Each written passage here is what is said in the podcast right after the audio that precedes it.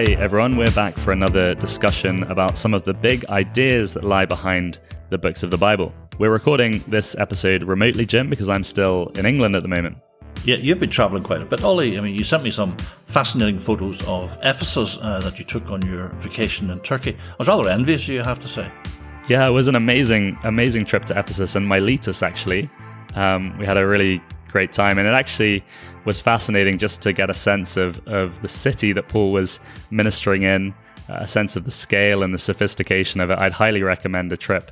Uh, to anyone who's interested, maybe we go on an equip podcast trip sometimes together, sometime together, Jim.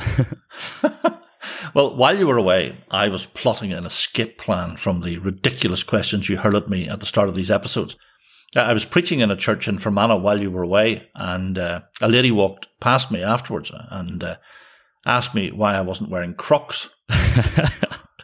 so enough is enough, Ollie. I, am now I'm, I've decided I'm going to ambush you at the start of each episode, and what I've decided to do is to voice oh, no.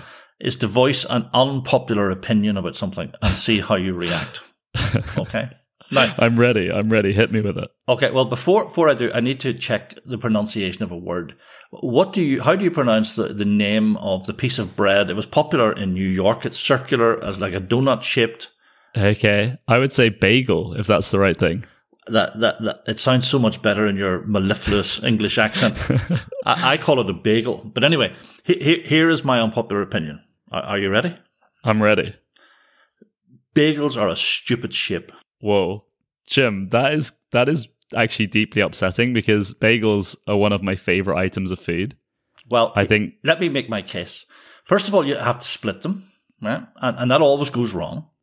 Hmm. Uh, so you, the the knife veers away, and you end up with one massive half, and the other uh, with a razor edge that you could you could shave with, uh, which always gets burnt. But the real problem comes when you have to butter it, uh, uh, and because of that stupid hole in the middle, all the butter melts and runs through. If, if you have to butter a, a regular piece of toast. You can have a mechanized process. It's regular, repeatable, but it just does not work with a bagel. to be fair, like I do I do hear you because when the bagel's hot, the butter does run through the middle, and if there's honey on it, which I've had have a tendency to put honey on it, it makes a real mess. Having said that, to counter your unpopular opinion, which I think is very unpopular, and I think our listeners will be up in arms to be honest, but have you ever tried a fried egg in a bagel because the yolk fits perfectly in that little hole and it just works ideal. You don't actually break the yolk until you actually bite into it. It's fantastic. I think that might change your opinion on whether or not it's in good shape.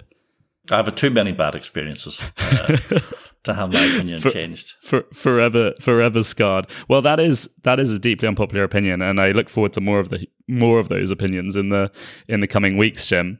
Uh, but today we're going to think a little bit about a book in the New Testament called Philippians. And it's a bit like the Gospel of John that we talked about in our last episode, Jim, because it's loved by so many Christians. That is very true. Uh, people always react happily when they hear that we're starting a teaching series on, on Philippians. It's also a fantastic book to study in a home group because it engages so deeply with our, our real lives. Yeah, and at its most basic level, this little book is a letter. It's a letter written by the Apostle Paul to a church in the city of Philippi. And by this stage of his life, Paul has been imprisoned in Rome.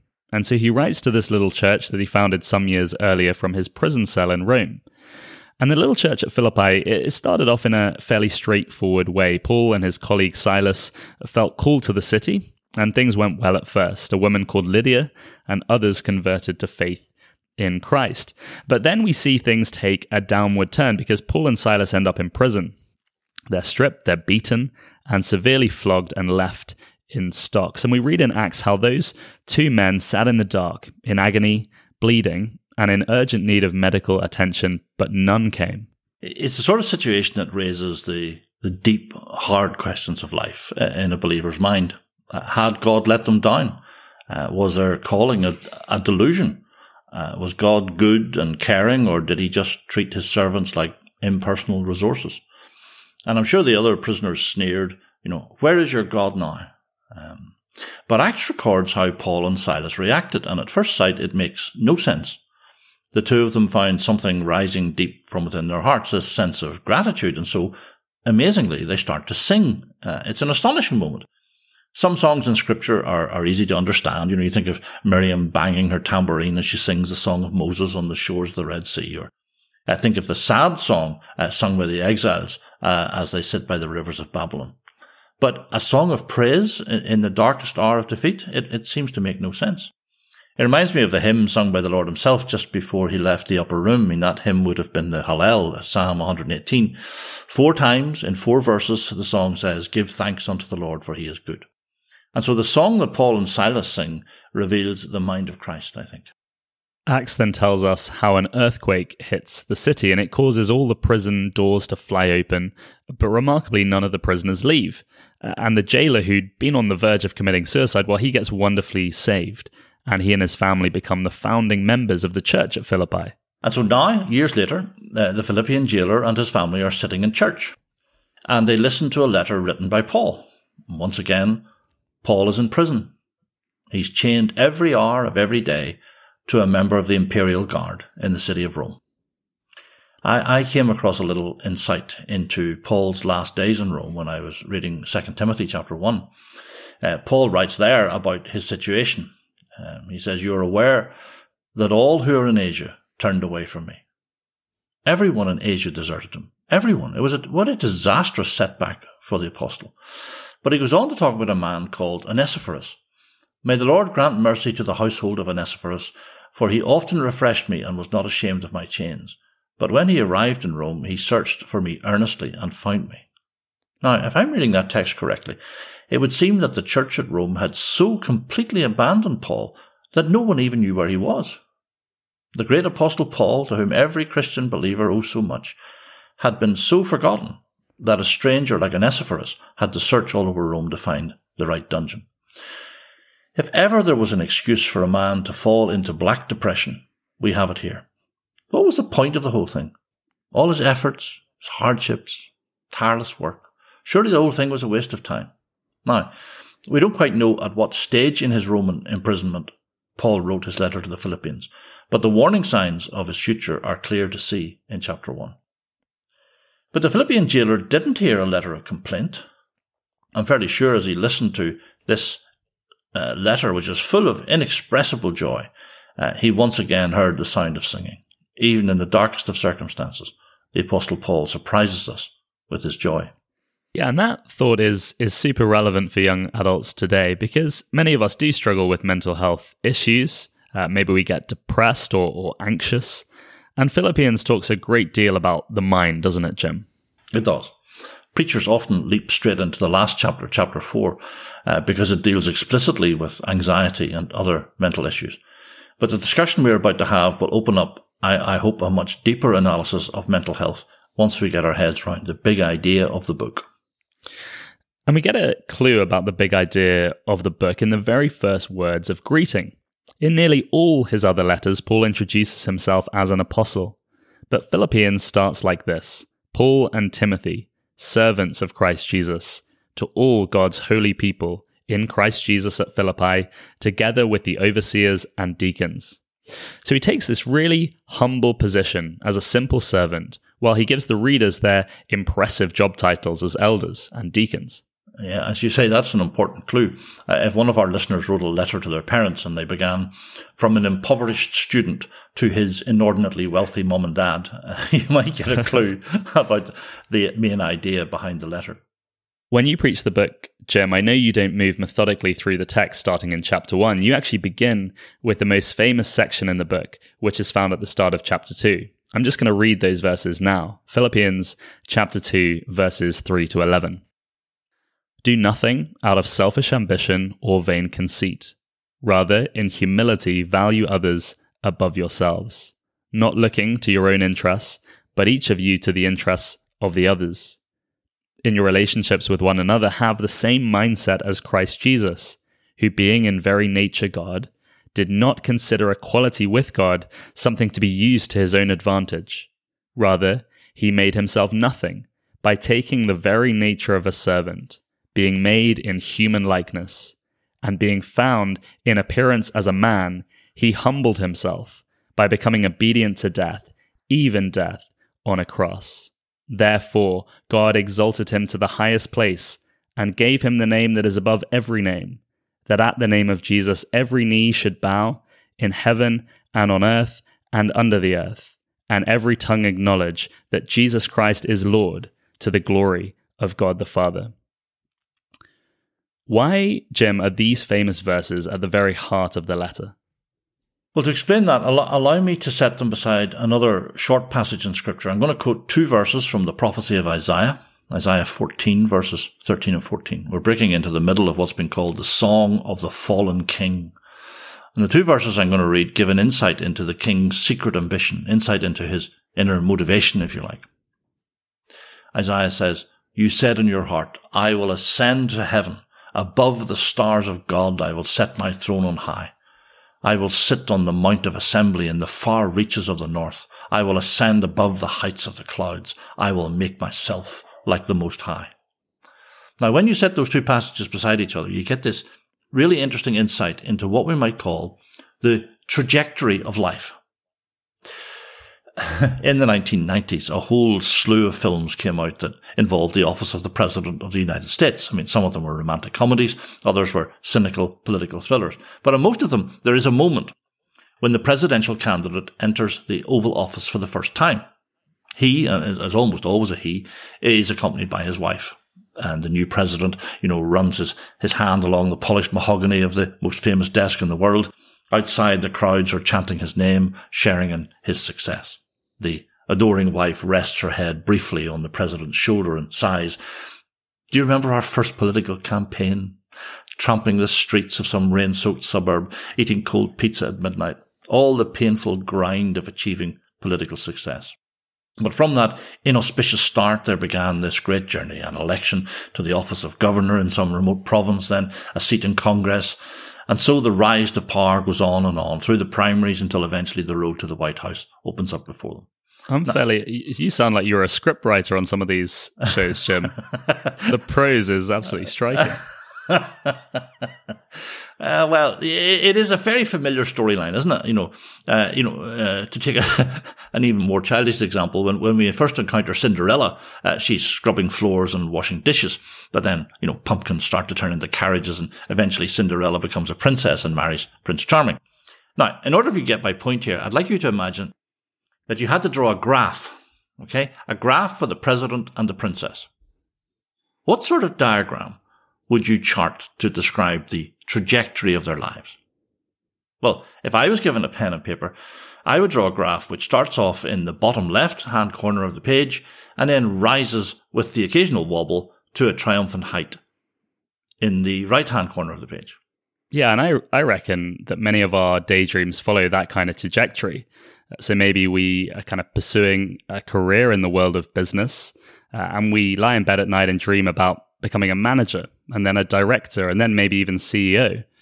Or maybe we have political ambitions. Uh, we want to become an MP and then steadily rise through the ranks to become uh, a minister of state or maybe even a minister of the cabinet, maybe even prime minister or I'm sure for many of us, uh, we might be students and we're kind of lying in our university halls and uh, we don't have a, a, lot of money even to buy uh, a meal. So we, we find as many free school meals, student meals as we can and daydream about a future when we roll up to the best school in the town in a nice car and pick up our beautiful, talented children.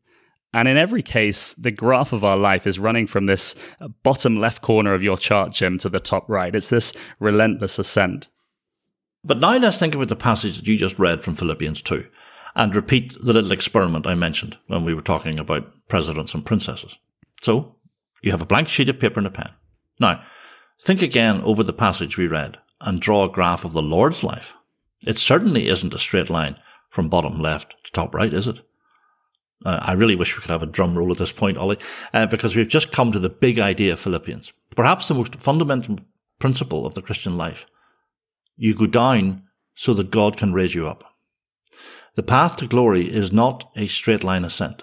It is a downward path, which then is raised up to unimaginable heights. So in crude terms, your diagram would look something like a hockey stick, wouldn't it? First it travels lower and lower and lower, and then there is the amazing turnaround which shoots up to the heights of glory. And at the very lowest point in the graph, we come to death.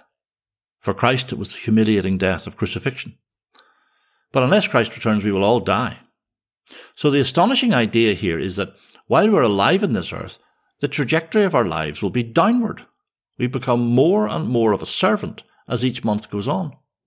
And by walking that path of humility and obedient servanthood, we place ourselves in the position where God can raise us up to unimaginable heights, where we will reign with Christ forever and ever. And that is the big revolutionary idea which lies at the heart of Philippians. In the kingdoms of this world, greatness is measured by the number of people who serve you. So the President of the United States is great because hundreds of thousands of people serve him every day. But in the kingdom of God, greatness is measured by the number of people you serve. So the greater a servant you are, the greater you are in the kingdom. In God's story, you go down to go up. Now, it's not that you just go down and down, okay? Paul's point is that God can only raise someone up. He can only elevate them to a position of honor if they have first shown the humility to serve others. God can never raise up the proud who lord it over others. He can only honor the humble, the, the, the, the servant hearted. In Luke 14, the Lord Jesus tells a story about someone who'd been invited to a feast, and they choose the best seat at the table. But then they have to go through the humiliation of being demoted to a lesser position because someone more distinguished arrives. It is best, says Jesus, to choose the lowest place so that the host will promote you to a position of greater honor. That actually happened to me once, Ollie. Literally. I mean, I was. I was a young executive and I arrived early for a, a meeting in, in, a boardroom in, in Atlanta, actually. Uh, and I looked around the table and I spied the seat that would give me the most commanding position. You know, then, unfortunately, when everyone else arrived, I was told that I was sitting in the chairman's seat. So I had to endure the humiliation of gathering up all my papers and moving to a seat at the bottom of the table. So the, the Lord's parable is a perfect illustration of Paul's big idea. In life, a great deal of selfish ambition and the mistreatment of others comes because we think that we need to grab hold of glory and honor for ourselves. But Christ teaches us that the smart way to live is to follow the path of humble servanthood because then God can raise us up to a position of honor. In Philippians, Paul colors his big idea by taking three examples of real people who adopted that strategy. So he talks first about Timothy and gives him a lot of honor. I have no one else like him, he says, because everyone else looks out for their own interests rather than the interests of others. And then Paul talks about another man called Epaphroditus.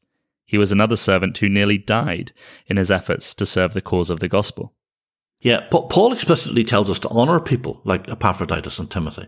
And his instruction is such a rebuke uh, to the um, celebrity pastor culture that's common today.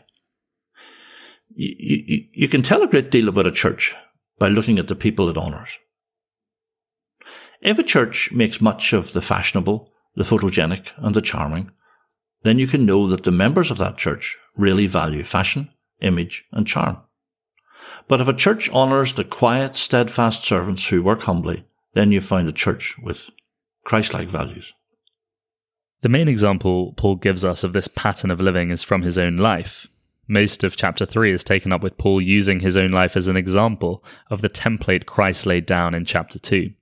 He starts off with all the natural gifts and inherited blessings of being a well regarded Pharisee, and then he lists out all his theological qualifications.